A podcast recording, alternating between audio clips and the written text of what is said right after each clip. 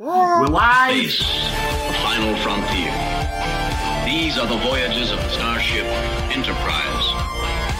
Its five-year mission to explore strange new worlds, to seek out new life and new civilization, to boldly go where no man has gone before.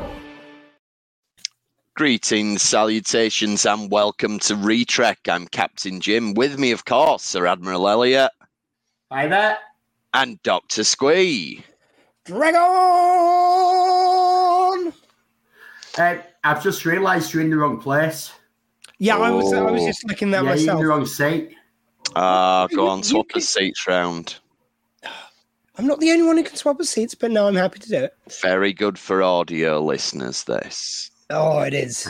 There we who knew what we did in the video? You Hey. better check out our videos. Yeah, you Hey, better we've go got to check have out. our we've got to have our feng, feng shui right. Yeah. Yep, you got to go check out the video now. But we are here to talk about In the Pale Moonlight and only In the Pale Moonlight. Usually, when we do these Dominion War episodes, we cover two at a time. But this being a pivotal episode and one of the highest regarded episodes of Deep Space Nine, Uh, we decided just- that I- this deserved. I, Uh, think it's not just Deep Space Nine. I think this is one of the top episodes in all Trek. It- yes, it, it yeah. stands high up there with a lot of. with- There's a number of equally high episodes, and this is up in Yeah. that echelon. Yeah, I and think when, that's when you fair. Wh- when I'm not going to get into a debate of which is the best or not now, but I think we can say it's a top echelon, and this is up in there.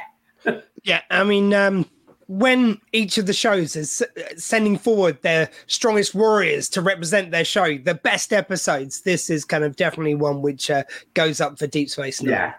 Yeah, Yes. it's right up there. Yes, I would. I would agree. So we've decided to dedicate the whole episode to it. We're probably going to get a bit more into the nitty gritty of it than we generally do, but it's an Like, episode that definitely warrants it. I don't know if you noticed with the thumbnail, I've just done one photograph this Yep. week. And normally I do quite a few bits, but I just thought that, that one photo sort of sums it all up. It does. No, it's um, that actually for anyone who's not had a look at the the thumbnail picture, it is just Sisko direct on glass. addressing the camera, yeah, raising his glass, and that does point to this is quite uniquely structured in terms of a Star Trek episode. Like the majority of episodes have a captain's log of some form or another but and I'm sure I'll be corrected if I'm wrong, but I believe this is the only one where the captain's log is used completely as a framing device and the whole episode is effectively the contents of the captain's log. And a lot of the episode is all the times where he's giving his log, he's breaking the fourth wall. Yeah. He is directly talking to us, the audience. Yeah. Yeah, he well, he is and he isn't. It's a clever it, it's a clever way of using this idea of a captain's log. Like Well, yeah. Effectively, he's doing what we're doing, looking at a computer screen and addressing it, and he's making it. But the the effect on the viewers, as you say, is that He's It talking appears- to us. yeah, He- it's he's very well done. He's explaining all his actions to us. Yeah, And the thing, I think this is a very, very tightly written episode. But I did notice one, like I'm only going to point out now because, like, I don't want to forget it, and it's like it's uh, in the grand scheme of this episode a trifling point. But uh, there's only one thing which I thought was a bit of a um, a difficult sell of a line. It's when the whole episode is all about. Uh, Sisko wanting a new ally for the Federation and wanting it to be the Romulans, and then there's this line where Dax has got to go. It's like, wow, we really could do with an ally right now. And it's Yeah. just it's it's just way too on the nose. It's forced. Don't tell it. Yeah, it's, It's almost Yeah. forced. if if you just cut that line, this pretty much is a perfect episode.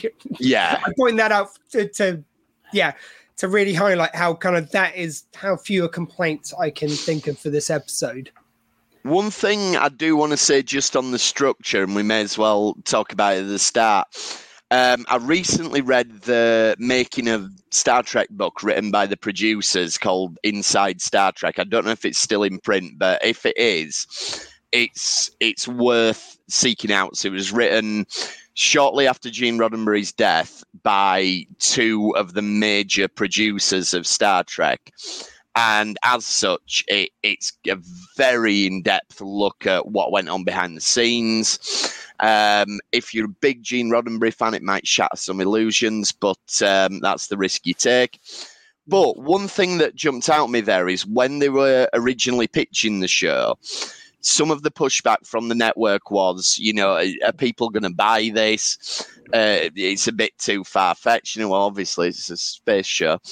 Um, but part of the solution to that was why they invented the captain's log, and they came up with this idea of, well, we'll present it as though these things have already happened, and we're looking back on them. So the original concept of the captain's log was that like the opening voiceover says these are the voyages so the idea was that we were looking back on it from some point in the future after all these things had taken place years before and okay. that the captain's logs were what we were reviewing uh, now see yeah. your reaction it was like i, I yeah. always felt like it was we were doing that, but only just after the adventure had happened. As as did I, and I think this concept was abandoned very very quickly. Yeah, I think it's one of them things that you can use to sell to studio execs who don't understand things. Yeah, because I yeah. think I think not just with Star Trek, but I think you can look at the history of television, shows that have been cancelled, etc. And how shows have had to be sold to execs that they haven't got a a fucking clue. no, absolutely. And yeah, like, yeah, so remember there's episodes we've talked about where I've said, well, when exactly did Kirk make this log? Because. Yeah. It, you know, because we're, we're, we're watching it and we're going, well, there's no space for him to have recorded because you always get the impression that the captain's logs are more or less in real time and he's updating us on what's happening, usually what's happened during the break that we've missed. But this yeah, is a I, long. I often think it. I often think the captain's log sort of something he does at the end of the day. Yeah.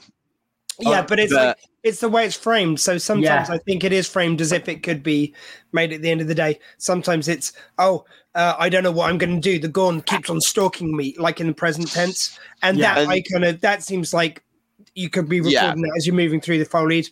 But yeah, like you say, um, and there are. Like be, in the middle of a kind of like a face down with someone. It's like yeah. they seem to be soliloquizing about it. It's like it's yeah, and he'll go yeah. Captain's Logs supplemental, and you're like, when have you done that? Anyway, yeah. but there are a few moments, particularly in the original series, where this original idea does creep back in. Like I think there's one where. Uh, it might be the enemy within, and Kirk says something like, "Well, unbeknownst to us, another version of me had beamed aboard." And you're like, "Well, if it's unbeknownst to you, how come you're telling us?" All of which is a very long-winded way of oh, saying unbeknownst was like uh, as in unbeknownst to us at the time.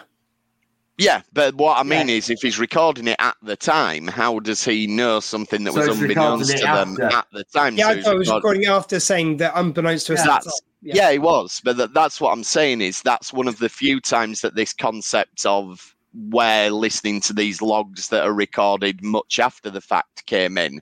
Ah, right, got you. But what I was going to say is this episode is probably closest to how they intended the captain's log to work because this is literally, I think he says, is it two, three weeks that we well, pick up? Like, I actually went yeah. back to watch the that first part again in case the, very cleverly cut for him messing up his lines because he starts where he stumbles over lines and he looks like he's going. Um, yeah. It's almost like he, an actor who's forgotten his lines when he's meant to be giving a number, which you couldn't imagine oh, I that happens that. a lot. Just, yeah. But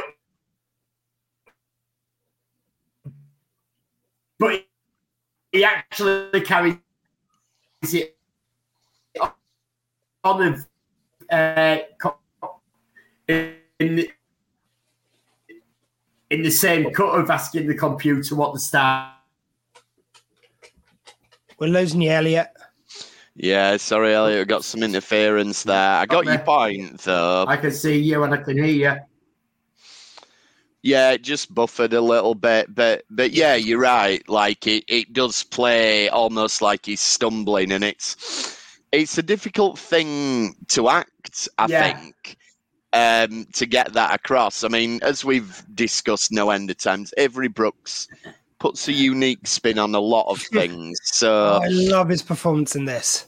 yes, the way I he- do. the way he it's it, it is a sort of hyper real performance because it's like it does feel like it, it definitely genuine pure emotion but almost in a kind of uh, a large way that you wouldn't necessarily deliver that in the real world. But it's like it, it conveys the emotions so well and it's such a beautiful performance and and that kind of portrayal of pain and anguish and kind of like uh, um, moral uncertainty. It's just it's all there. It's just it's it's really a stunning job he does in this one. And it's it's layered in an interesting way because on on one level he's been performative because he's doing it for a log but he also knows that it's a personal log so it won't be listened to by anyone else but he i would guess he also knows he's going to delete it so there's multiple layers of artifice it and do- performance that he's Like, building Well, I, I think there. he's Well, it imagining that he's going to send it until he doesn't. do you think i No, never no, got that don't. I- impression I, just need to say, yeah, he actually says, I just need to say it out loud Yeah. to, to understand what I've done. He needed to to talk to talk. He couldn't talk about it to anyone else, and he even says, I can't even go tell talk to Dax about what I've done. But I Mm. just need It- to say it to get it clear in my own head. I think, and I think definitely. Sorry. So I think so. I think all the, all the time along, it was just he started the log fully knowing he was going to delete it in the end, but he just needed to say it out loud to get it off his chest what he'd done.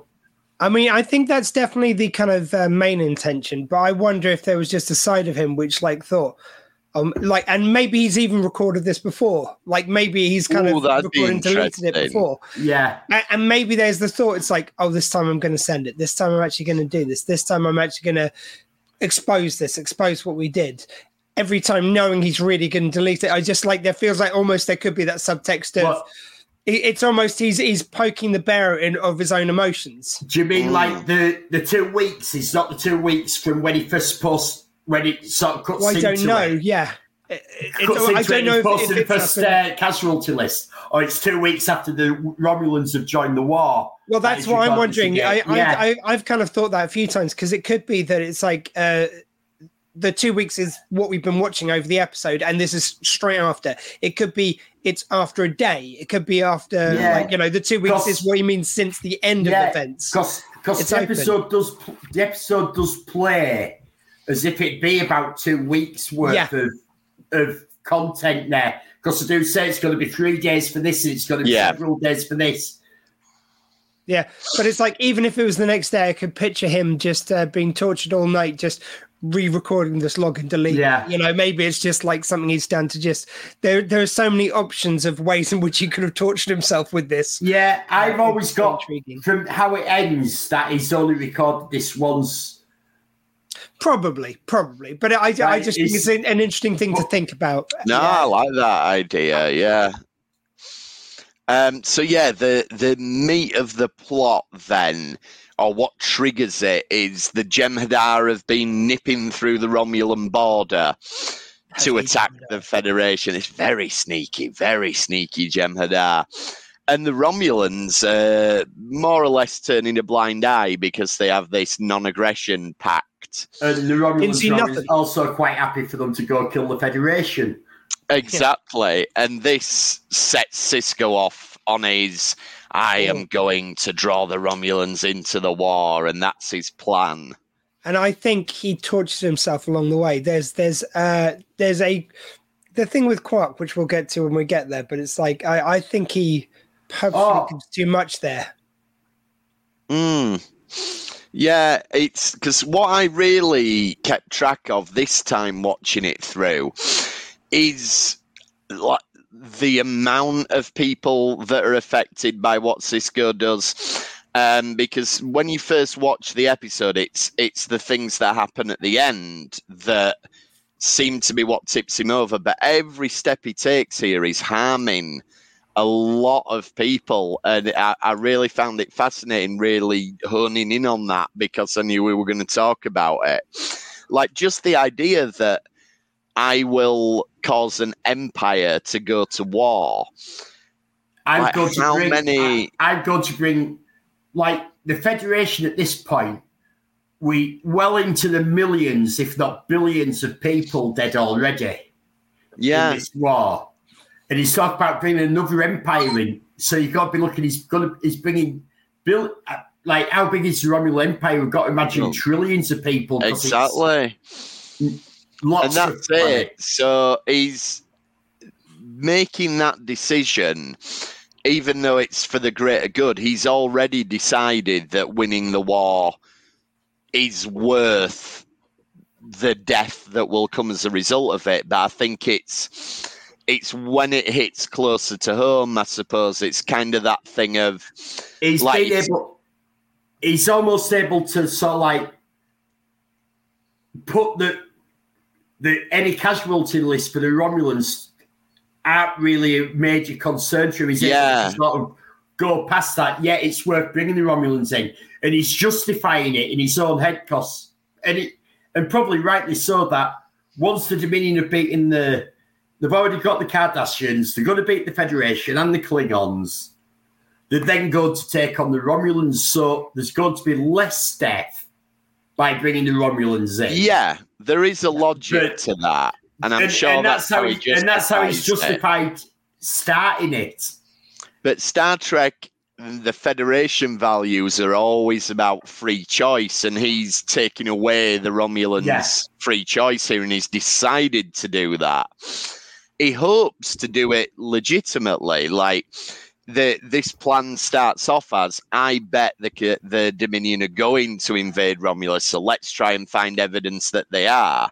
Yeah, But and and that's what leads him to, and that's what leads him to Garak because Garak is the only Yeah. person he knows who could access Cardassian. oh, absolutely, yeah, And Garak stops him straight away and goes, "No, that is a suicide mission, and I don't do that. yeah. I can't I can't help you doing that." But and I think that's like we will get to it, but Garak does say that's why you came to me, and yeah, Yeah. it is as soon as he decides to go to Garak, he is opening up the possibility that they are not going to do this in a legitimate way, Yeah. and he knows that that's what he's doing by going to But- Garak.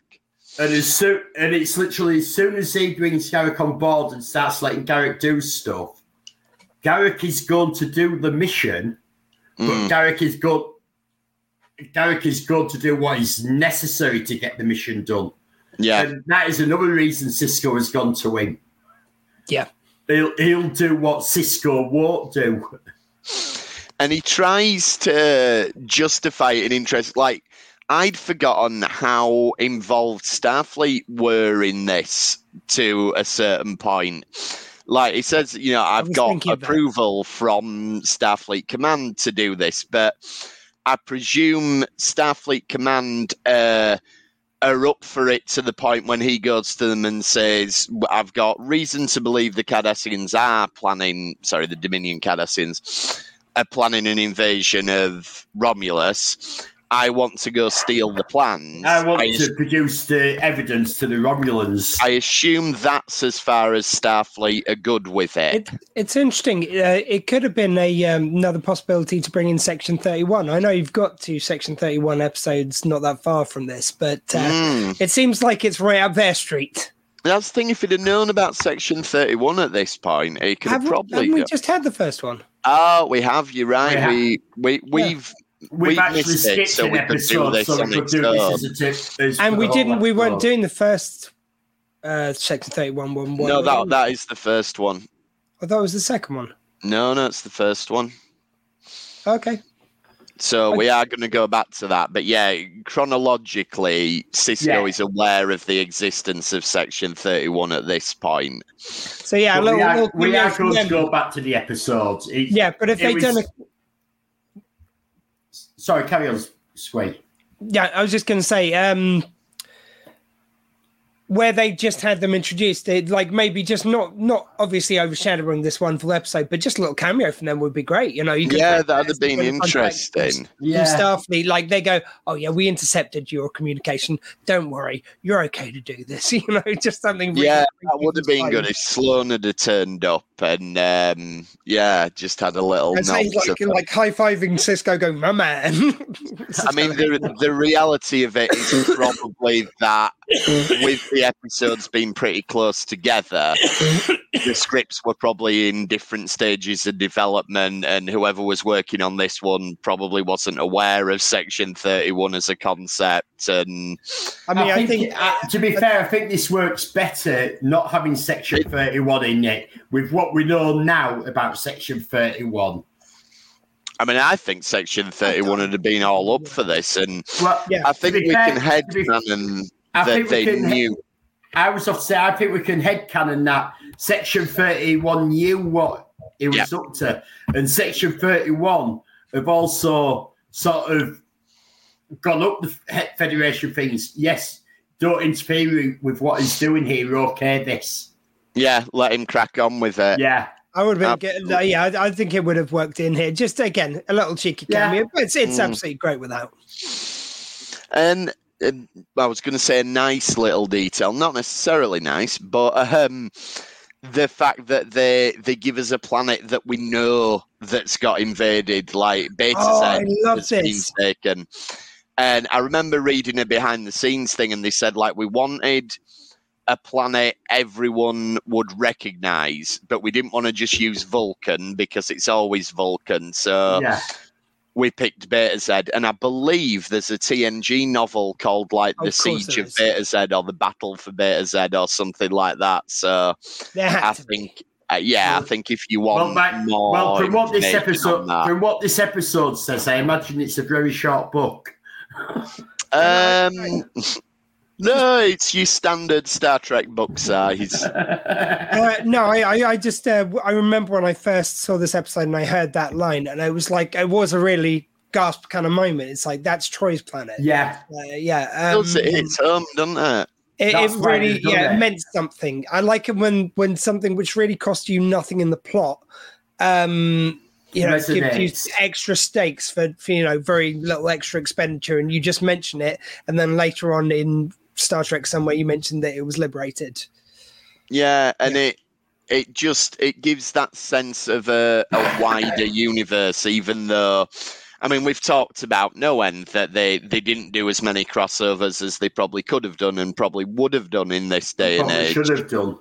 yeah, um, but but it just does give that sense, like you think, oh, Troi's not going to be happy about that. Yeah, and it just gives you that broader world to it. Oh, I hope, I hope that story covers uh, Troi's reaction to to her homeworld being homeworld being invaded. Well, uh, from what I remember of the cover, it's got Troi on the front with a phaser rifle, so I think she goes to defend Betazed by the. So we're talking her like from the late movies.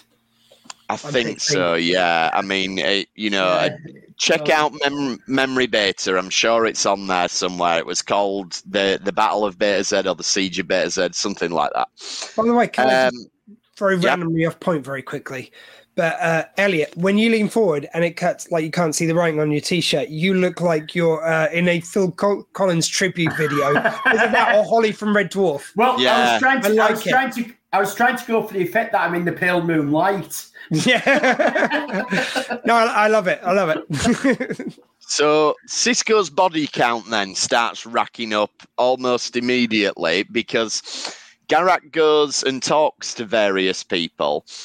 And then he says they were all killed within, within a few days of speaking within one, to him. Within one day of speaking to him. Within one day of speaking yeah. to him. So this is very quickly passed over in the plot. And I'm sure, being Garak's mate on Cardassia, they, they, these were probably quite nefarious characters. I think thinking these are probably very, very, very uh, efficient operatives of the Obsidian Order. Yeah. Or were very, yeah. because we know that at this point the Obsidian Order's been just destroyed, but these will be very, very mm. top echelon uh, operatives, if they've managed to survive in Cardassian culture and not been noticed for this long.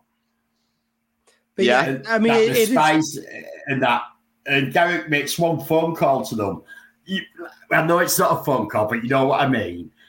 Mhm. And immediately it's bang, and we know how good Garak is at encrypting uh, communication, so no one knows it's him. And it's very subtly callous in this bit as well because he says, um, uh, "Oh, it just speaks of the efficiency of the Jem'Hadar or the Yeah, the, uh, the, Dominion. like."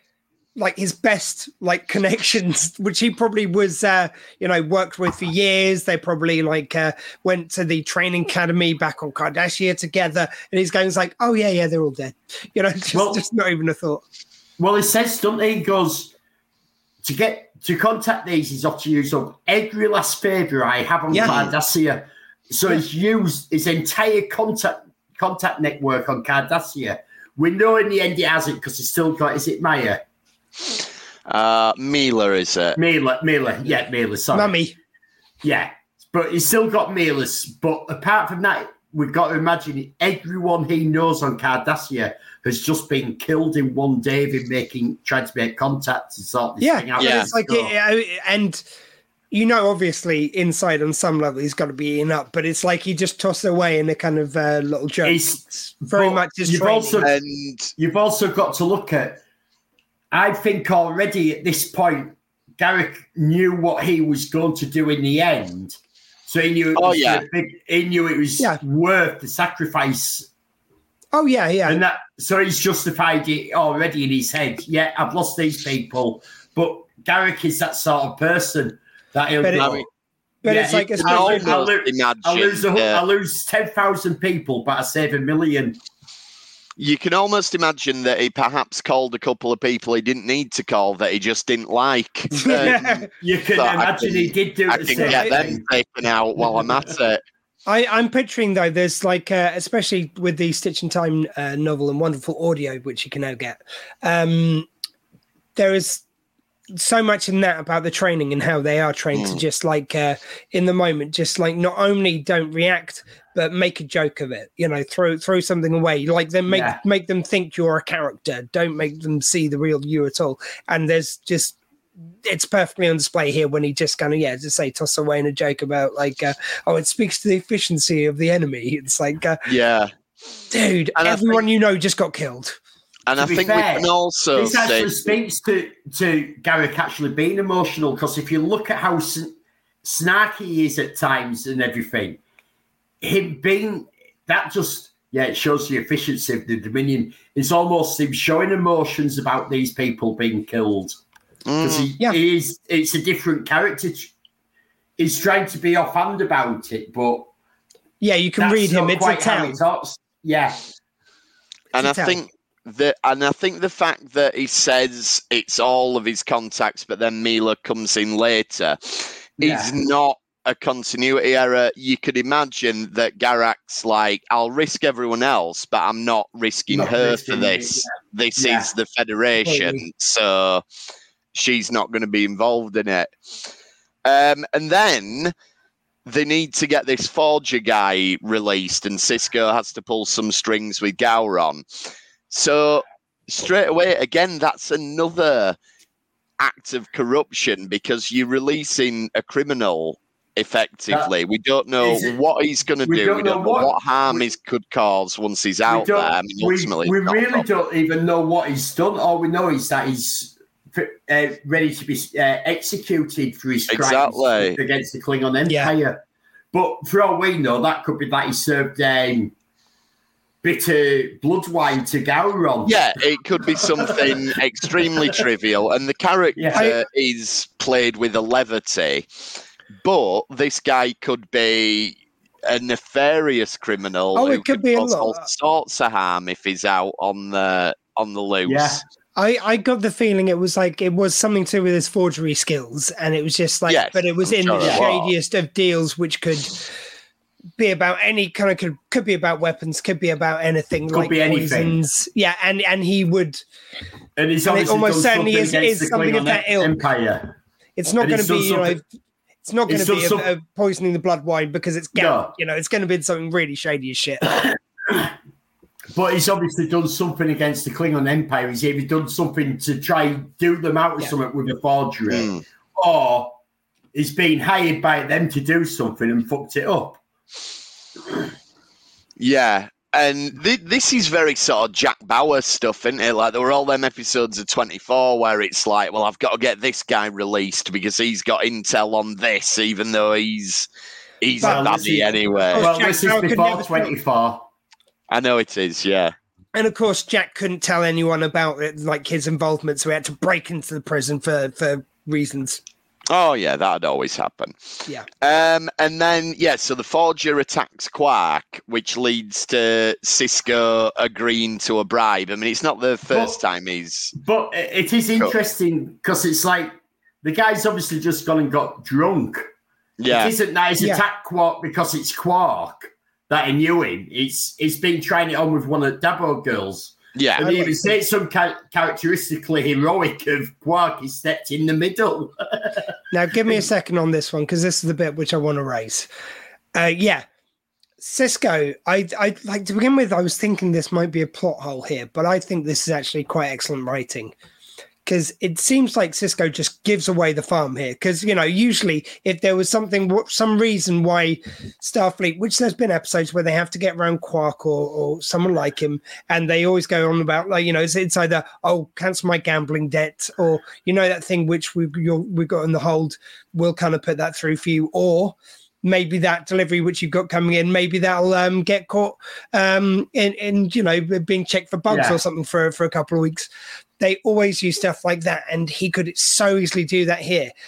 And Quark gets away with um, uh, Latinum. He gets away with Yeah. uh, um, what else does he ask for? he, he has something that's been uh, held by security. Yeah, which yeah, security his stuff. reasons. Sounds like really dodgy stuff. Uh, and uh, there was a third thing which he gets. So he like he asked for three He different gets things. new clothes. new clothes. I think after the first two, he was probably ready to give up. He's like, oh crap, I can ask for everything. Sod it. Could you get that through customs, that thing which is Yeah. really dangerous? Um, and Sisko does it. And I think the reason why Sisko does that here is he wants to punish himself for doing it. I think he wants to pay as high a price as possible for doing this thing which breaks his h- Starfleet heart. Yeah, he's not doing this for like normally when he negotiates with Quark, he's doing it for Starfleet reasons and what do Yeah. appear to be the right reasons. He's not he's not sort of like going against his morals, but here he's going he he knows he shouldn't even be bargaining, asking for Quark to give up Yeah. not to press charges that he, he knows he's in the wrong. And I I, got the, I got the same as you here, Squee, that Sisko just gave into everything because he knows himself that he's in the wrong. Yeah, I he wants to think it's himself. there's maybe a degree of that. I'm not sure. Uh, I like the idea that maybe he's punishing himself, but I think maybe it's just that he, he's given up. He, it's almost, you know, in for a penny, in for a pound, and he, he just doesn't have the resistance to push back against Yeah. anything that Quark's going to suggest. at arguing this in the way stage. normal. maybe a bit of both. yeah, it's really. no, it's no fun. Usually, when he's messing about with Quark, he, there's a part of Sisko that's enjoying it, but he's just defeated at this stage, and it's I've oh. got to just give him whatever he wants. Also, at this stage of proceedings, I did suddenly think this would have made the darkest Noggin Jake episode where they're trading for stuff. Oh Like, yeah, they're really, you know, there's two episodes where they do that really, and it's like this would have been a really grim third one. It's like, oh, um, so we'll we'll we'll give that guy some of the gel that can kill like thousands of people uh, for, for Yeah. research. That's We, we're going to get to that soon. then we'll get to the lands. The lands will they be covered in plague for the people, or you know, well, what are we doing here? You know? Yeah. and weirdly, I mean, maybe not weirdly. I don't know. Let's talk about it, but. It's at this point that Sisko says that's when I started questioning it, and Yeah. you know, thi- this is what when, and it's want. like, well, you didn't question it when all Garak's mates got killed, and but it's it's this It's when he's forge. It didn't question it when you were getting someone out of prison that you shouldn't have been. It it's when Quark. Maybe it's because he knows think, Quark. it, I think it's, I was about to say, it's partly because he knows Quark. He already knows he's doing things that are arguably wrong. But this is going against his moral, his own personal moral judgments that he knows Mm. this guy has done wrong, and he should not be interfering in what Odo's doing with arresting him, and he should not be bargaining for quite not to press charges for being stabbed. Now that's it's it's- interest. Sorry, go on. I just think you're you're both missing the the obvious point here. So there are there are a lot of things going into this. He's already crossed so many lines. Most recently, he's just you know let a guy free who he doesn't know what his charges were. He's now defending him to Quark and giving all that in. Um, and I know that all must be weighing on him, but apparently that was Quark's favorite shirt. So I think that's Well, what did you're it in the end. That's it. That's Well, it. of course it was. What's interesting is how the other members of the crew react to this. Like oh, Odo, Sisko had a conversation, said, We need this keeping secret. And Odo's up front with it and says, Okay, I can keep it secret, but if he presses charges, I will have to arrest him. And then you get Bashir, who has to be outright ordered not Now- to, well, Now, to, I to thought- give up this biomimetic gel. Now, I wonder, like, this is out of character for Odo to let Sisko tell him what he's got to do. With I think it's a degree of trust with Odo No, that Odo's no, like, I'll I- let this play out. actually, I was have to go further because I've got sus- I knowing what Odo's like and his contacts, and he knows what goes on and he keeps a watch on Garak. He probably knows that Garak contacted a oh. number of operatives several days yeah. ago, and they were all killed immediately. Sisko has been meeting with him, so Odo probably knows that something very important is going on. Yeah, I wouldn't He's surprised deliberately at all. stepping aside not to interfere with it. And it's also possible that Sisko has briefed him somewhat. Obviously, he hasn't told him what's happening, but he might have, you know, let I him know to expect some shit, basically. I just like it in my head canon that Odo is good at Yeah, I like good at that. his, Yeah. so good at his job that he knows that about Sisko and Garak's meetings. He's got a suspicion what they're trying to do. He knows that he's got Garak contacting operatives. He knows that he's had this guy released from Klingon space. He knows that it's important, and that's why he's not pushing back against Sisko in this case. Because any other time Sisko's tried to interfere with him on how he mm-hmm. runs the security on the station, he pushes back every time. True. No, I mean, I I don't think it's too far a stretch to think the writers might have actually kind of like, I mean, it's all there, you know, and and expertly put together. We've seen him, we've seen that so many times with Odo Yeah. that he knows what's going on. Yeah, I, I just, um, I think it's uh, the bit. What was the bit after this that you mentioned? Sorry, Uh. Bashir, so we get this like Oh, yeah, Bashir. righteous anger from Yes. Bashir, who Well, has to be this is ordered. well, Because, this is, uh, this is Because see, there- there's well, look, before that, just leading into that, I was going to say that um, it's that bit where uh, uh, oh shit, sorry, it's gone again. Shit, sorry, I've completely forgotten what I was going to say. It was a bit before that when he's uh, he's asked the gel. That he has to get. Oh yeah, yeah. He's he's, he's, he's, he's asked for the gel from um from Garak, and he goes like uh, it's almost performative by this stage where he says, uh, "Oh, um, you know, no, I won't do it." yeah, Okay, why? How how much you know can we bargain for? Like he, he already knows he's going to do it, and it's like it's, Yeah, it's the the amount outrage is just almost instinct as opposed to any real yeah, feeling Yeah. of outrage at this stage. yeah. 'cause he's This is this is yeah. This is going to be the cost for the isolinear chip that you need to record this on yeah, for the correct data data recording ch- stick. yeah, and he, he seems goes, "Oh extreme. well, like knowing technology that we have now, how small it, our SIM cards are seems really large just for yeah. a short video. Ah, yeah, but it's got that level of encryption though. It's the level of encryption, and it's yeah. Sisko says, "Right, well, the deal's off then," and it's it's like when you say, "Oh, I'm not having another pint," and you know, Oh, it's, go on he, knows he's going to do it. It's like it, I'm not having another pint. I've just got you a double. Oh, go on then. go on Yeah. then. It's he's got to pay lip service to it. Um, I do like how Yeah, much I'm not doing this. Well, the amount is negotiable. And the thing is, he's gone too far now. Like he, he is committed to it. If he stops now, yeah, it it's all been for nothing. And It's which uh, you know I've, I've read things about it. Like, there's an argument that it's it's like bad thinking, um, and you shouldn't think like that. It's like if you It's dangerous. You thinking. yeah, it's like if you're waiting for a bus and it's taking forever, and you can either go home or wait longer. When you think, well, I've waited for an hour, I might as well wait until it comes.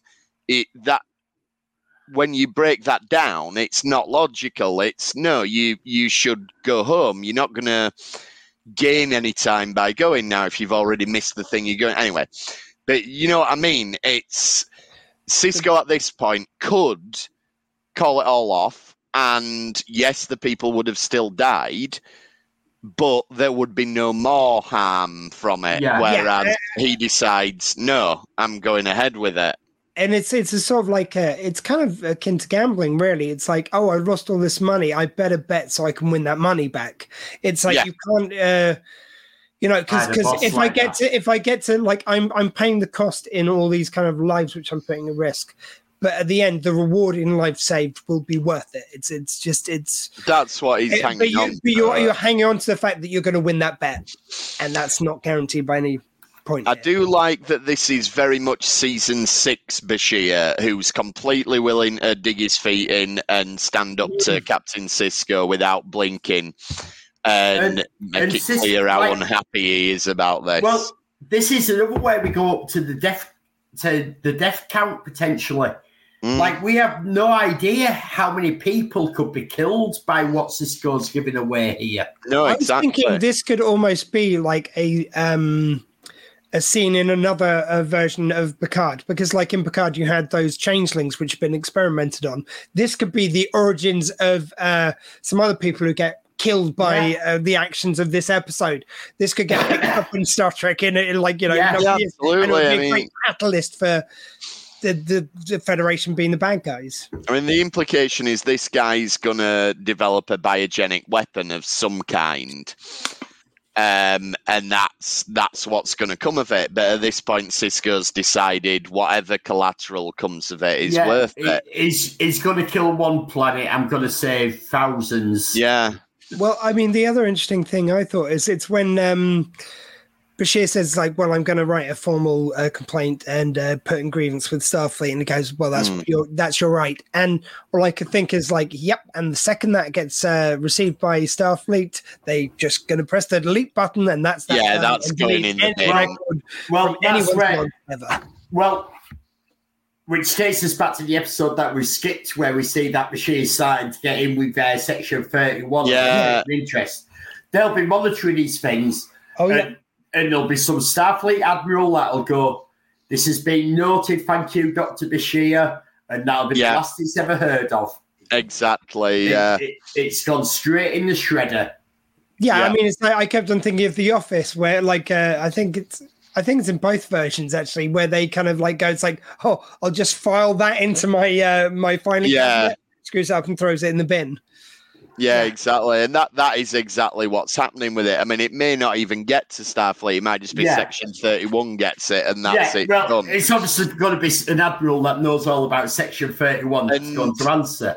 And Sisko knows this at this point because he's not. He doesn't even try to talk Bashir out of sending it. He doesn't say, "Look, there's "Fine." something bigger going on." Yeah, he knows it's not going through. Um, then we get Vreenak, and we get his famous line where there's No, been get- memes and. No, oh, sorry, get- I've skipped the the You- you forgery, of course. You skip the forgery where Yes. they're making the forgery, so you get. And I think this is quite clever because there's obviously more to the forgery, and we see another Yeah. skip a bit when we when it does get shown to Yeah. the Romulans. But you get them talking, in there we have this great part, and they bring it up again. Just how great the cat was. ah, there we go. I, I did. I really enjoyed the fact that they're very economical the way they edited it. So you go straight into this scene, which is it's it's so well. It's it's the perfect way in which you do sell it. You you have this moment where it's like it's nothing Bickering. relevant to what they want them to hear. Yeah, So it adds texture to it. and It looks more like it's a real situation. And then Um, you get that little bit of talk, don't you, between Garak and Sisko about Because you, don't want to adding that in. exactly, and you don't want it to be um, perfect because if it's perfectly just talking about the subject you wanted to talk about, it it, it obviously looks like a fake. Yeah. Yeah. If you put texture and reality to it. Yeah, it's it's a really great idea, and No, I um, mean- I, I I just thought that it's like, and then you get to show a little bit more of it later, and you don't waste any time watching a whole Yeah. thing which we already know. I mean, you've got to imagine they've put together like they've made this look like it's the weekly briefing. So there's probably, if not hours, certainly like you know, meetings tend to last Yeah. about an hour.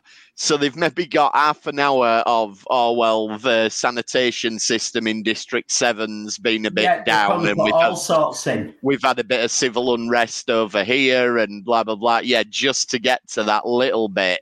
Yeah, and that you have to add all sorts to of reports of what ac- military Yeah. actions have taken place all around on the day. It's meant to be recorded, and they all have to match up properly, and uh, uh, allowing for time of communications. And Now, this is a bit that this is the first time I've noticed it this episode. Towards the end of that scene, Garak says to the Forger guy, he says, I'll be around to say hello later. Mm. And that's when he goes and kills him, I think. yeah, it's Yeah. yeah, it is. He's he's just saying he, he's more or less telling him, "I'm going to come and kill you later Yeah, tonight." yeah. I I um I couldn't remember like what he did with him, but I like I when I, I did clock that moment it was like right, he's either going to go and shaft him or he's going to let him free because that's kind of part of their deal and like to keep him as an informant. But yeah, I I knew there was something was afoot at that.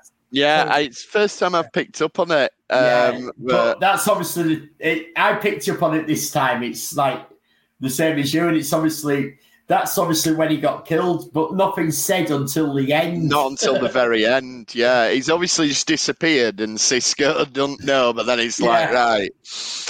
Um. So yeah, Vreenak. Which also actually arguably because Garak does know what this guy has done, even though we never get it quite revealed to us. Uh, Garak is potentially saving even more lives by killing him, so he's not going to Possibly. be doing more shady shenanigans later. Exactly. Yeah, yeah. He's so kind we've of got- clearing up so, his own mess. So we've got negative value now on the death count. Yeah. And may, you know, who knows? Maybe Garak killed the biomimetic gel guy as well. Who knows? I think there must be some plan in that. I, I can't believe. I Garak- can't believe yeah, Garak could yeah. just let that go out. I imagine. Yeah. Well, I I imagine don't Garak has know dealt with. I well, Sisko doesn't even know who that was. It's just somebody that Garak's got to trade with. And yeah, that's true. Because that uh, guy'll know that Garak bought a rod. So yeah, be- actually, it- he probably has yeah. taken care of that. it- yeah, he has to. He, Garak has cleaned up all the loose ends. Yeah, it's a loose end. So Also, it wouldn't, I bet- it wouldn't like Garak- surprise me if the biomimetic gel is somewhere in uh, Garak's uh, Oh, I was going to say that. shop. I was going to Yeah. say, I, I bet he engineers it so somehow he ends up with that for a rainy day solution. Oh yeah, I'm sure he won't give it back, but um, he'll probably make sure it's not on the market, but not Yeah. through altruism, through Yeah, it- it's not- It's not on the market, but that guy that he bought that rod off is dead. Yes, we never find out who that guy is. That happens off screen. But what happens to everyone else that Garak deals with Yeah. in this? That guy is gone. Yeah. so No loose ends. Vreenak, and I'm not gonna try and say it the way he says it, but it does almost bring you out of the episode the way he says it's a fake and he holds up the thing. And I know, I Well, we have there's the- been a million, nice- million memes, but like we have all the digs and all that first from him, don't we? And he's just got yes, like, that's fun. and he's just having a go at Sisko. And Garak warns him. And this is also where Garak goes and sabotages the shuttle. Yes, he does. Because Guys, like you guys, can I'm really see sorry to interrupt. I'm, I'm just going to have to quickly pop out with Willow. She keeps on going to the door. So just in case, be one sec. Oh, Okay, Right. carry on. Right, because what I always have said is like the part before we get to that where Ryok, Ryok is it Vreenak. says Vreenak says his his line. You've got where the shuttle first lands, and Sisko again has cleared out an area so no one even knows that they And that's fun, seeing- close. that's fun seeing it arrive cloaked and the thing comes down even though there's nothing there. yeah, that's Yeah. good fun. But but what's um, interesting here is uh, just before it lands and all that, because Sisko's cleared away the security, just close off the area, keep these areas. No one is allowed in apart from me and Garak. Full Mhm. stop. But Garak turns around Sisko and goes, Right, I'm off to go look at the shuttle. see yeah, if they've got any intel. And Sisko at this point is giving into anything Garak says. There's no even pushback apart from don't get caught. yeah, that's He's- it. He's he's let he's- Garak off his leash now, hasn't he? He's given up. But this is the point where Garak comes up with an excuse to Sisko. I'm going to see if they've got anything on their computers, good intel that we can use. Mm. And Sisko just lets him, and Sisko wouldn't normally let him do something like this. No, he wouldn't. Uh, even Sisko Sisko is just- start Cis- of the episode would be like, Yeah, "Look, uh, this, this is what we're doing. but- You're not doing anything." But at this point, Sisko is sewing. He's just going, he's just letting Garak do what he wants. Yeah, He's not even pushing back. And Garak is taking that, has realised this, and that's when he takes this opportunity.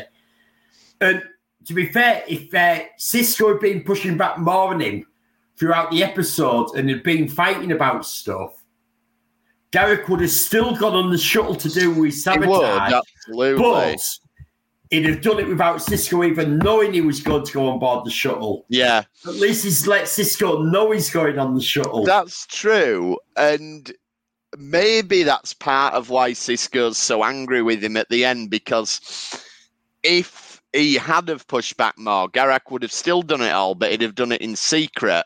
Whereas Sisko knows that he has enabled this and he Yeah. has allowed it to happen he's under gone, okay, just don't get caught. Yeah. Um. Oh, something I wanted to ask you, Elliot, because the Sisko talks about his dad, and he says, "Worrying the doubts are, an, are the enemies of a great chef." So, a, as a chef, would you agree that worry and doubt are the enemies of a great chef? yeah. Yes, there we go. Then, so Sisko's dad was I, I very know, wise. I know it's going to taste good. And you're going psyched up and know that you're going to have a great service. There we go. and, Then, and when you're in a big brigade, you, you almost uh, egg each other on through a great service. It's very militaristic as a, as a proper production kitchen. So Sisko's dad was wise passing this knowledge Yes. on then. Okay. Um, then we get to basically the wrap up of the episode. Sisko thinks it's all gone wrong until we find out Vreenak's dead, the other guy's dead. Well, we've well, got we only find out the other guy's. We only find out the other guy's dead when he beats up Gary. yes, true. But that's a hell of a backhander. Yeah. 'Cause All he does is go like that, and he sends Garak across the room. Oh, before we get even there, I would like to um, the bit which I've never really thought about before. But imagine that scene from the point of view when he uh, finds out, like when he works out that what um, Garak's it's a done. fair. Imagine it from the point. No, no, no. Imagine the, the no the bit where he goes like where he gets told the report that the um the. Romulan's dead, so he knows what's happened. Imagine that from the point of view of Julian and um, Dax. Basically, they're going great, so they're going to be joining the war, like everything's saved, and then Sisko goes off in a panic. I would Yeah. be worried shitless because because if Sisko does that, you know something's gone drastically wrong. Like they don't know everything else that's gone on, so they must think it's like fuck. Like what's he know that we don't? How fucked Yeah, are we? exactly. What's going to happen in the war? You know, you'd be shitting yourself. And then yeah, he he beats up Garak, but it's it's almost like he he's just taking out his own guilt on Garak here. Hmm. Like it's, Oh, he is absolutely. And it's when Garak goes through the timeline of everything that's going to happen, and Yeah. it talks about like the any uh, imperfections of forgery will be assumed to be because Yes, of the uh, very damage clever. uh, it, it's just so smart and so well thought out, and actually reads like that. Um, the man who never was from World War II when they uh, dumped the body, uh, Yeah. you know, uh, uh, with fake ID and fake I- kind of details on it, mean. so they think that it's uh, English- something else that's happening in the war. It was an implant Yeah, um, an English Germans. If it, well, it wasn't. But it was, yeah, Yeah. so it was, yeah, it, it, it was basically it's a dead body which they dressed up to look like a spy so that they could feed, feed false information to the Germans. And this feels um, very much The like way and wash you know, up on some- a, on the French beach to be found. yeah, it, it's basically it's this, the same kind of principle, which I think is very smart. So Yeah, it's how the here's uh, a question. Do we think Garak would have blown up the ship anyway, even if Vreenak hadn't realised this was a fake? If Vreenak could have said, "Yep, that looks legit. I'm going to take it to the Oh no, the I think, creator or Uh, whoever," I think this was his plan all the way along because I otherwise, think if- Because if the Yeah. guy does, even even if the guy does go with it, and then someone else um, uh, examines it later, you haven't got any backup. This is a Garak had already certainty. done the sabotage. Before, He'd done the before- sabotage, but I suppose he could have chosen not to No, he'd already, detonate it. no, he sabotaged the shuttle to blow up. I will It was- even go one further. Garak had already planned that he knew that no matter how good they faked it, under Romulan really close scrutiny, they would spot that it was a fake. There was no Yeah. that he Garak knew all along that there was no way they could manufacture any a fake that would Mhm. pass Tal Shiar's scrutiny. I, I, I even think that he's gone to the trouble of after exploded, he's pre-distressed a uh, like a Probably. memory stick. Basically, he's the got it all one, he, he's done it on purpose so it's it's it's damaged just the right way so that it doesn't affect any of the information but it's got a few glitches to account for it being an it's enough. Yeah. very cleverly kind of like uh, done in exactly the right way because he wouldn't leave it to chance that And let's it might accidentally that- get corrupted too much in the explosion And let's not forget that what we know from a stitch in time that Garak spent a lot of time on Romulus He as a did. spy, and he knows how the Tal Shiar work. Yeah. Yeah. The only thing I think possibly a bit of a potential risk with Garak's plan is what if Vreenak had contacted someone and told them about the fake immediately? But I suppose the argument there is, well, he can't because it's too sensitive information It's to block put over comms. subspace. It- So no, would it's- have block comms It's it's that sort of thing that he's going to go back and produce the evidence that it's a fake. yeah, he, has, he has to he has to produce the evidence to the Romulan High Council or whatever it is, the Sen- Romulan Yeah. Senate, that the Federation have faked this. I, I think also he's on a Federation uh, space station, so That is uh, not meant to be on. He's also gone there. No, no, but I'm saying I'm saying comms to um, Romulus would be blocked from there anyway. Yeah, but he without them goes he goes to another planet before he dies because No, that's he- that was his his excuse for no. Cester Strait was the excuse was what he was meant to be on. So ah okay. he hasn't gone where he was meant to go. Ah, right. Okay, that makes sense then. I didn't pick up on that bit. Right, I'm happy with it now then. Um, and the Romulans joined the war, so we're at a big turning point in the Dominion War. Sisko's final sort of soliloquy then that he can live with it. And Yeah. I like the way he sort of plays with the way he says it, like, you know, I can live with it, and it's I can live with it, and it's he's trying to convince himself that he means it. And yeah, yeah, He, he sort of goes, "I've cheated, I've lied, people have died. It's the whole thing." And, it, And once- then he raises his glass, glass and he goes, "But I can live with it." And this is why Computer delete uh, log. this and is why Sorry, no, go no, go on. I was just going to say, um, this is why we love actors like Avery Brooks, like um, Nicolas Cage. I kind of so say say this quite a lot. Like they're the actors who kind of really swing for the fences. They put in such these huge performances, and when you fly that close to the sun, every now and again, uh, you with wings of wax, and you might get burnt. But when they hit when they hit it right, when it when it everything lines up like in this episode, uh Avery Brooks's acting in this is just tremendous. Like the the depth of emotion which he adds to it. I know that I said this at the beginning. It's just it's really is or inspiring to watch acting that good, quite frankly. Mm, Yeah, I don't think he can live with it. I think he doth protest too much at the end. no, I think he's. I think he can. I think he's gone. I think he's justified everything he's done. And if the Federation win the war, it, it will. I think has he's no it. intellectually justified it, and he's telling himself that's good enough. Um, but, but I think there's a part of him that it isn't. I mean, it does get sort of like um, it it dies down kind of quicker than I think it, it should have done. But I do like the fact that this uh, also gives them an excuse to bring in the Romulans and. We get to like we've never had a kind of like deep dive on the Romulans. We've never had a kind No, of like we no. can we can what are they like in their social time? What do they like to kind Yeah. of know as a people? Uh, yeah, we want that suspicion to be there, but like what other layers have they got to those characters? So that was really interesting. I don't think they played enough with it because they even have an episode, I think, where the Romans complain that they're being kind of shut out of things. And I sort of like, I would, you know, if we'd had, I mean, I know, I know they're in the last series and they want to concentrate on the Cardassian plot and the on-running themes of the show, but it's like it was just really interesting to. I, I love it when Star Trek does that. They go like, Like- you know, this is a character, this is a species you think you know, but you don't know in a roundabout way. Yeah, Like, I mean the it's not- Romulans it- really we still know next to nothing I was about about say, them. like, Yeah. you bring the Romulans in here, and it probably sounds strange now.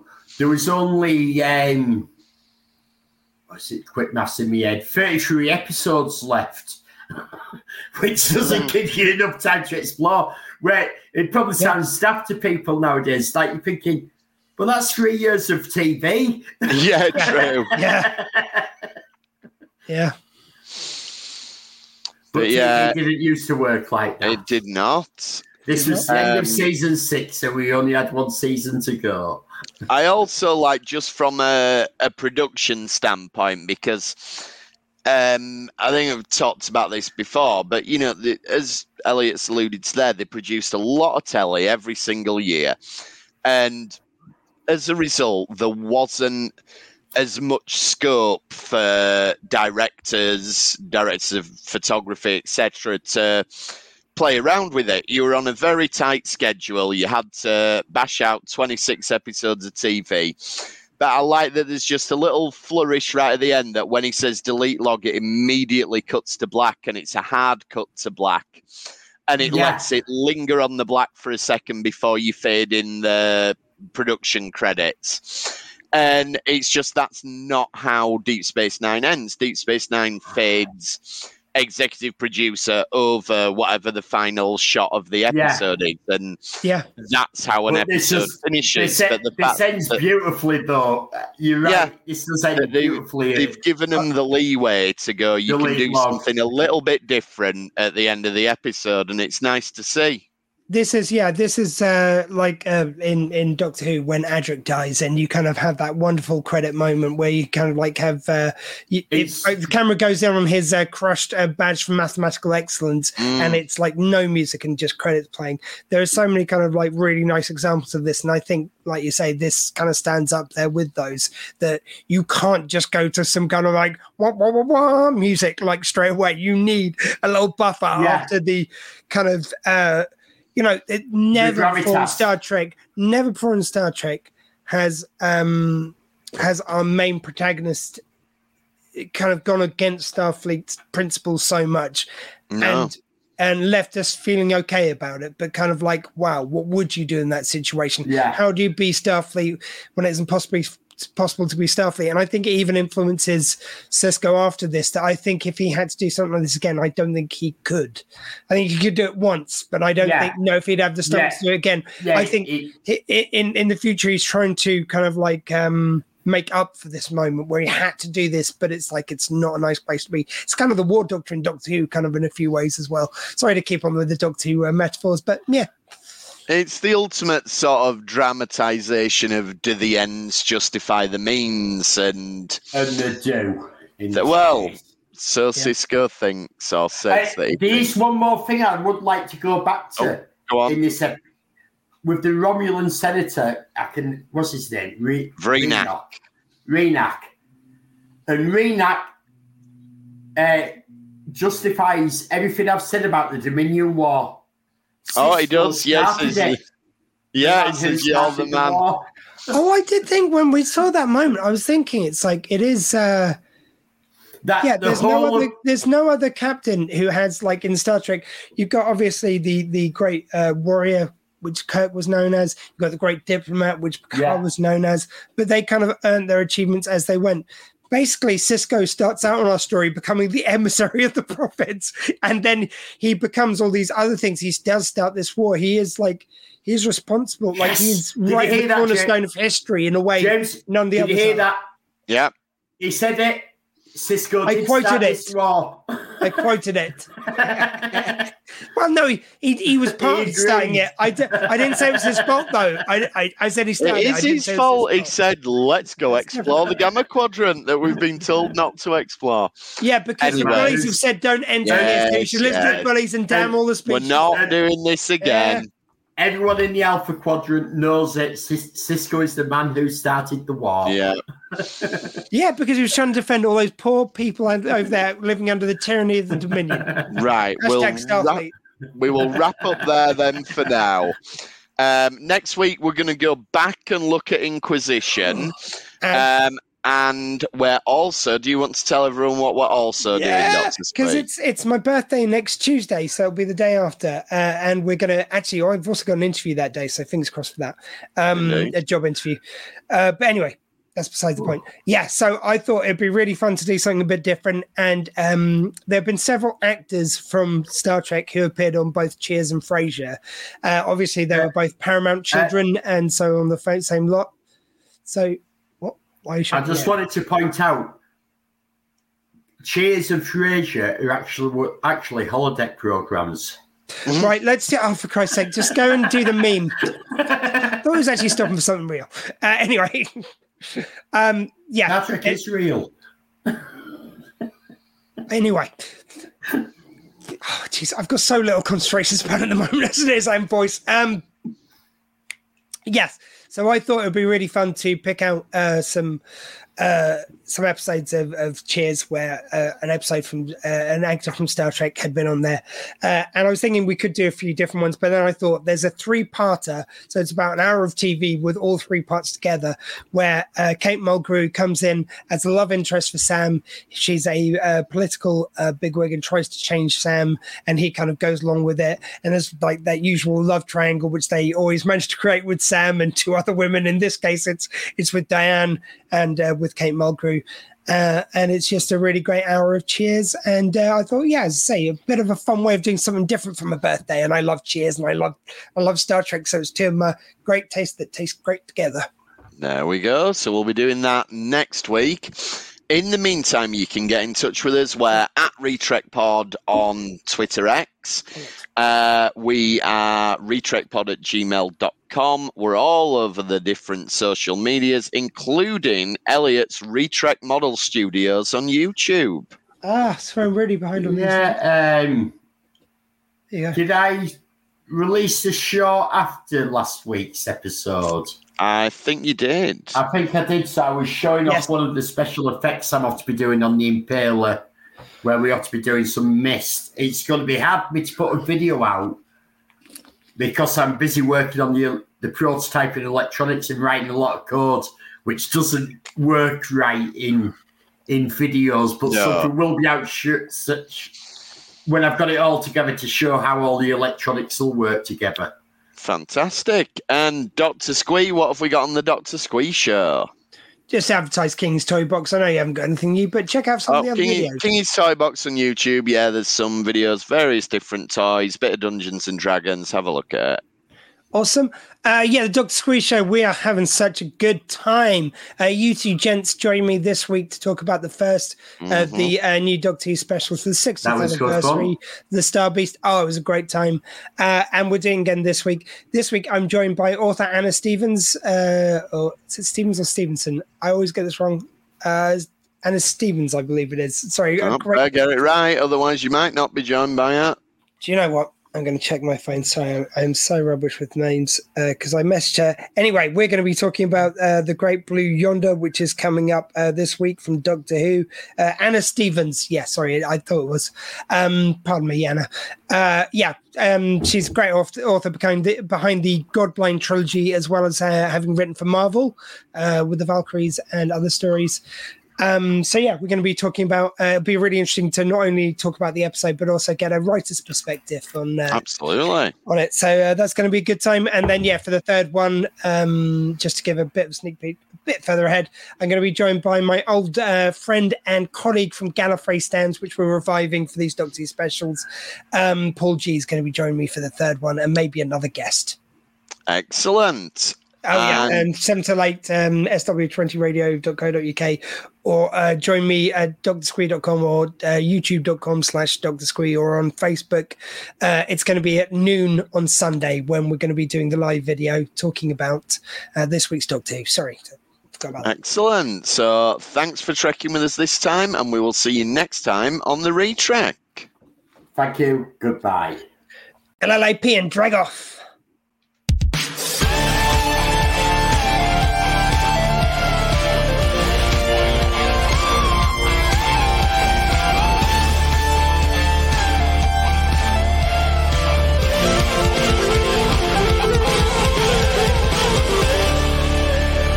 fascinating.